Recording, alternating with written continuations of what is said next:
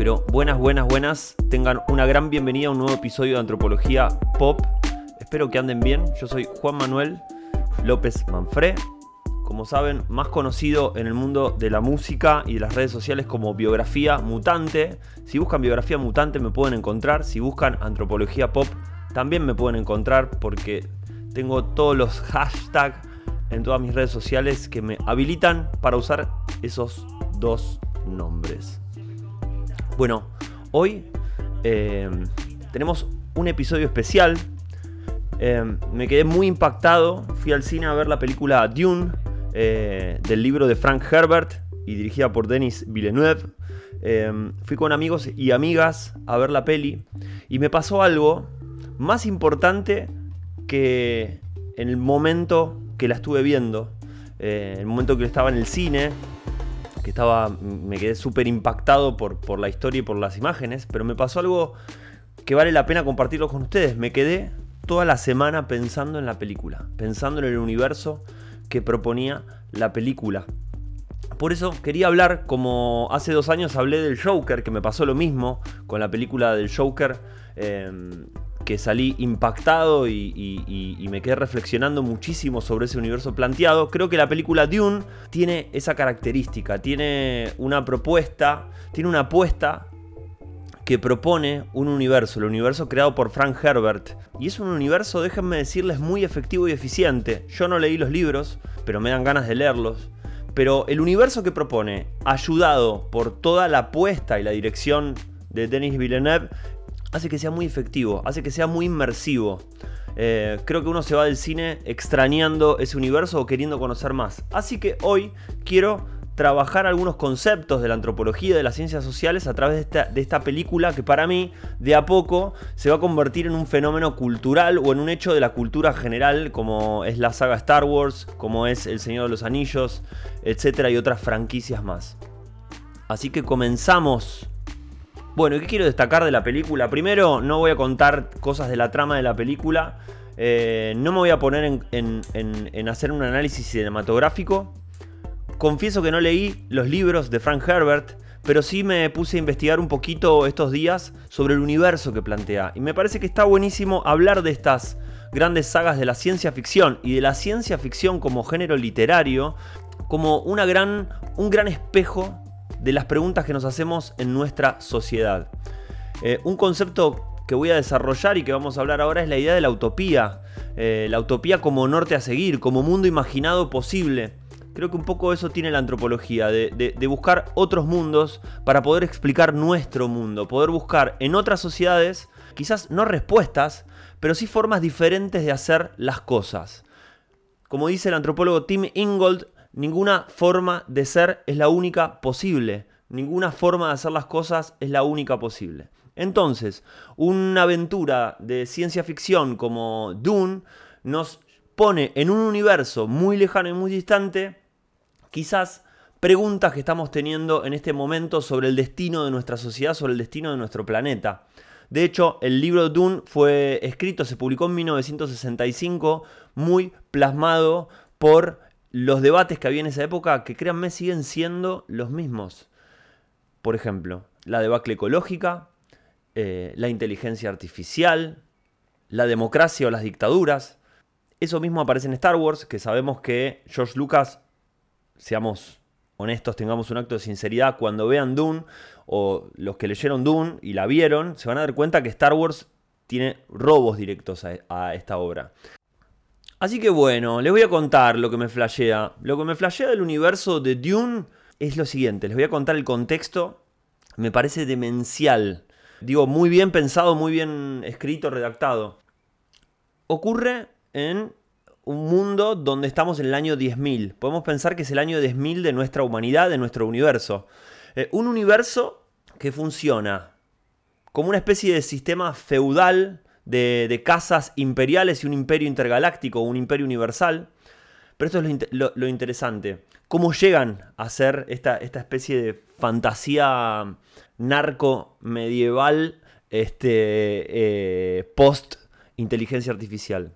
Bueno, parece que en ese universo también hubo un desarrollo, nuestra humanidad desarrolló muchísimo la computación y por ende la inteligencia artificial, y el gran problema es que delegamos en afuera lo que depende de nosotros.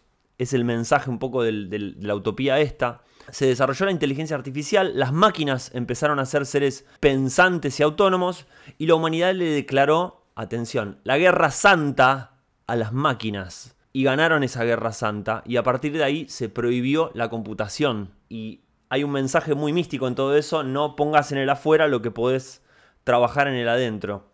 A partir de eso, generaron como dos grandes escuelas de desarrollo humano, por decirlo de alguna manera. Una donde tengo entendido que están los hombres, hay una división medio sexual del trabajo post eh, inteligencia artificial. Una de los que, por lo que tengo entendido, son los hombres, desarrollan muchísimo la matemática. Trabajan muchísimo en la matemática y se convierten en computadoras humanas.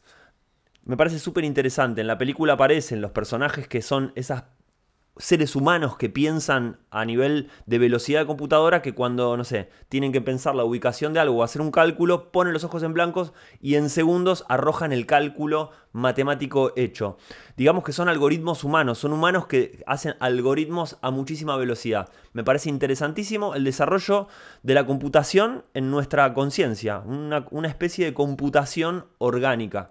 Y por otro lado está la congregación de las Bene Gesserit, que son mujeres que desarrollan como, les diría, el opuesto de lo asociado entre lo masculino y lo femenino, el desarrollo de la intuición, en un costado más político el desarrollo de la conspiración para poder ejercer poder a través de la, de la trama secreta del trasfondo político de este imperio, son mujeres que han desarrollado muchísimo, por un lado, la intuición, la capacidad de tener visiones, la capacidad de hablar directamente al inconsciente de las personas. Eh, estas mujeres tienen como el desarrollo de la voz, que pueden hablarle directamente al inconsciente y hacer que la persona eh, haga cosas eh, fuera de su propia voluntad. Altamente robado en Star Wars también. Eh, y son mujeres muy intuitivas y también que se encargan de cruzar los mejores pools genéticos y hacer cruzas humanas para que puedan tener las mejores características los futuros líderes de todo ese universo. Está bien, está pensado en. Eh, eh, esta utopía está pensada en 1965 con una clara división de eh, varones la razón, mujeres la intuición. Hoy lo veríamos de otra manera, pero funciona para la obra, para la trama, y me parece súper interesante de vuelta el trabajo de todo lo que buscamos en el mundo material, en la tecnología, en el adentro.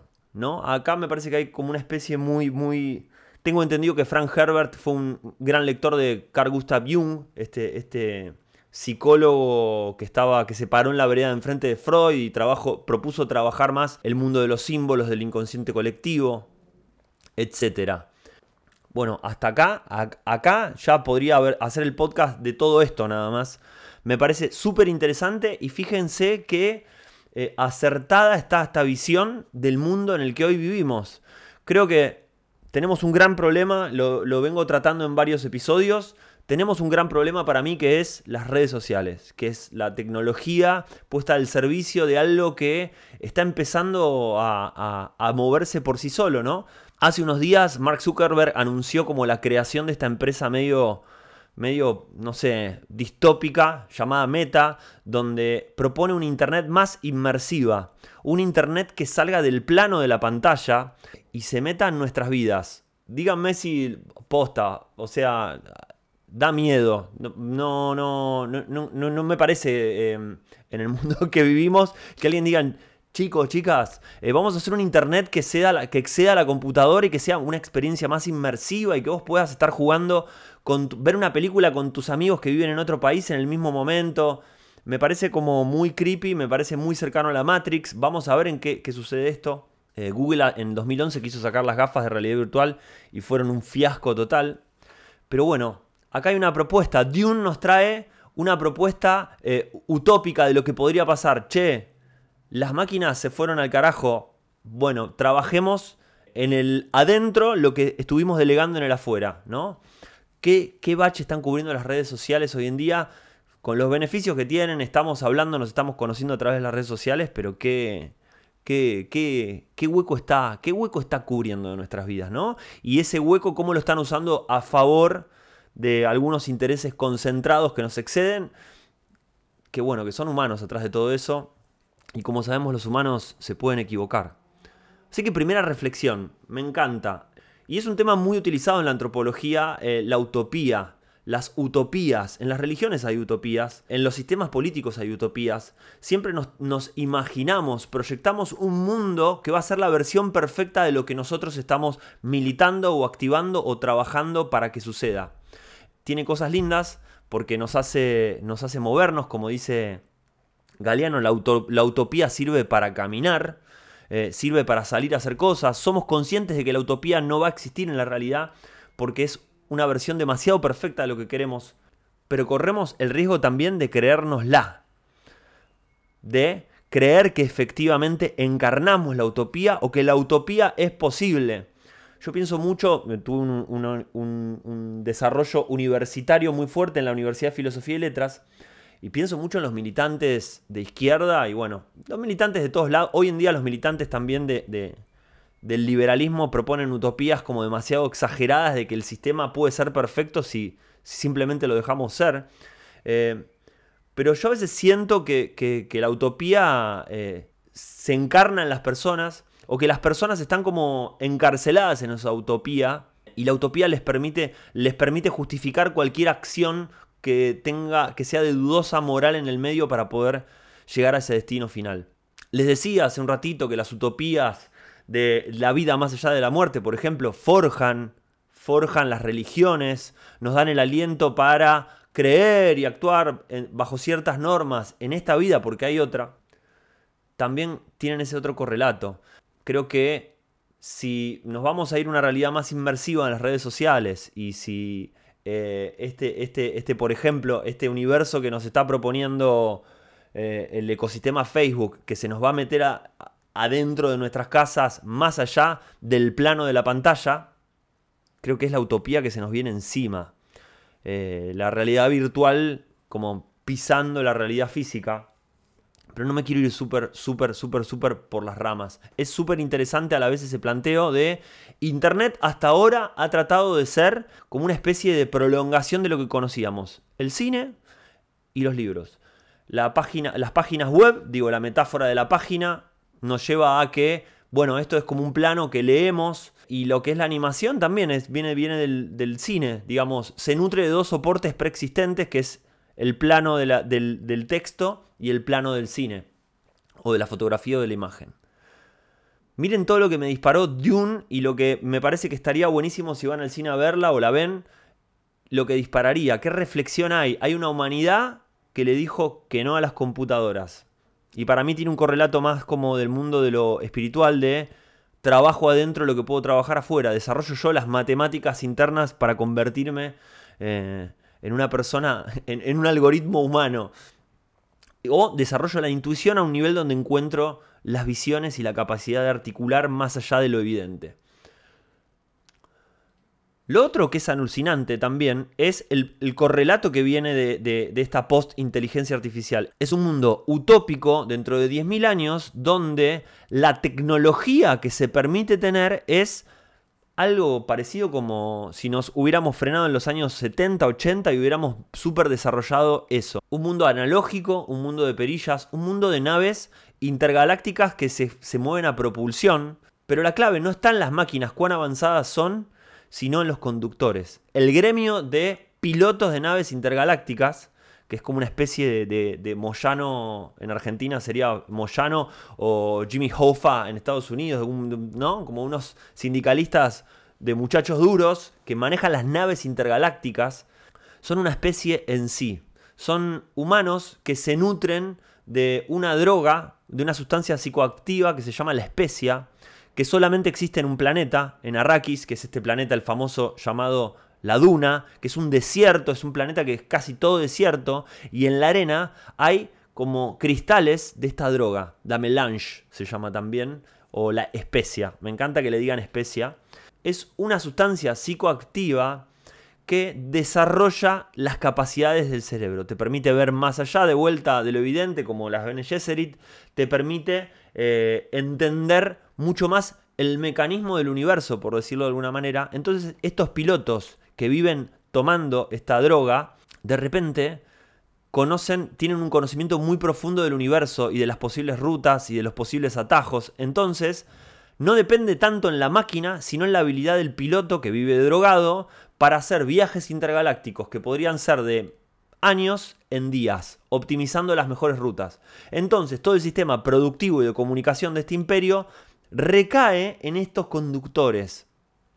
Y traigo una frase hermosa de Marcuse, eh, de que no sé si este tipo era sociólogo, psicólogo o qué, Herbert Marcuse, sé que era marxista. Eh, hay un momento en las décadas de, los autores de las ciencias sociales que ya no sabes qué estudian, pensás que son marxistas. Y bueno, y siempre ven lo mismo en todos lados. Pero es otra crítica para otro momento. Herbert Marcuse dijo, estamos viviendo una transición de las sociedades modernas que hemos dejado de tener sistemas basados en la confianza y nos hemos convertido en personas que confiamos en los sistemas de tener sistemas de confianza a confiar en los sistemas. ¿Qué quiere decir esto? Vos antes confiabas en la persona que vivía al lado de tu casa porque te conocía, o confiabas en la persona que curaba en tu comunidad porque la conocías, porque estaba validada por la sociedad, porque todos hablaban bien de esa persona, y ahora confiamos en el sistema de salud. De hecho, no sabemos qué médico nos va a tocar cuando se abre la puerta en una consulta en una clínica. Confiamos en el sistema y no confiamos en las personas. Otro gran hallazgo para mí que tiene esta utopía de Dune.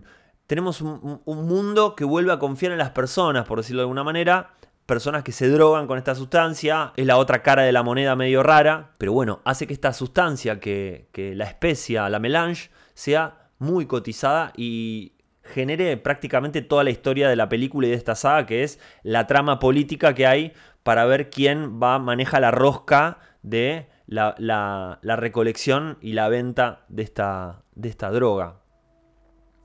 Otro tema súper interesante es la vida en el desierto. Eh, el Dune, el planeta fetiche de, esta obra, eh, es prácticamente un desierto. Y hay una población que vive en el desierto que se llaman los Fremen, que son poblaciones adaptadas a una ecología extrema como la del desierto. Y esto lo trabajó muchísimo, muchísimo la antropología, de vuelta traigo, traigo a Tim Ingold, que pasó gran parte de su vida, este antropólogo, estudiando sociedades cazadoras recolectoras, sociedades nómadas. Piense que el desierto te obliga al nomadismo, las dunas, los cambios climáticos, los extremos del cambio del calor del día y el frío de la noche, obliga a las poblaciones a que estén en constante movimiento para conseguir recursos y básicamente para no morirse. Entonces, acá hay un correlato muy antropológico también de vuelta de que esta utopía, por ejemplo como Star Wars también, nada, pone un poquito más lejos las sociedades humanas. Nosotros estamos todos en el mismo planeta, tenemos nómades en el desierto, tenemos, eh, tenemos a los Inuit, que también son nómades en, la parte norte de América. Pero bueno, nos es más fácil pensarlo en, en estas ciencias ficciones como que están en planetas distintos. Es una linda metáfora. Somos mundos errados, vivimos separados, dice Daniel Melero. Eh, y creo que es así, vivimos en planetas distintos aunque vivamos tan cerca, aunque vivamos en el mismo planeta. Lo cual es interesante ver cómo describen, cómo describen esta sociedad del desierto, esta sociedad del desierto que es nómada. Eh, varias veces en la película dicen, nosotros somos uno con el desierto, porque una ecología tan extrema, un sistema ecológico tan extremo te obliga a, a moverte como piensa la naturaleza.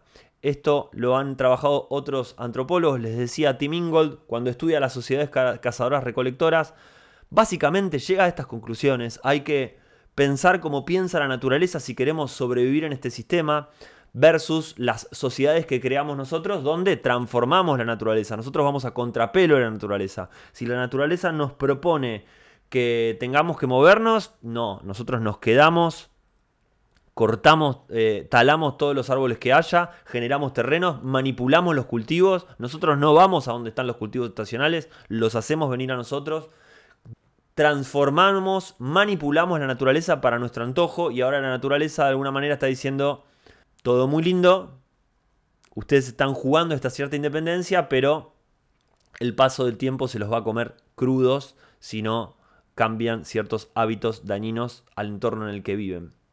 Entonces, súper interesante pensar estos, cuando vean la película o lean los libros, los Fremen, esta gente del desierto que es prácticamente como una etnografía de ver estas poblaciones viviendo de maneras alternativas.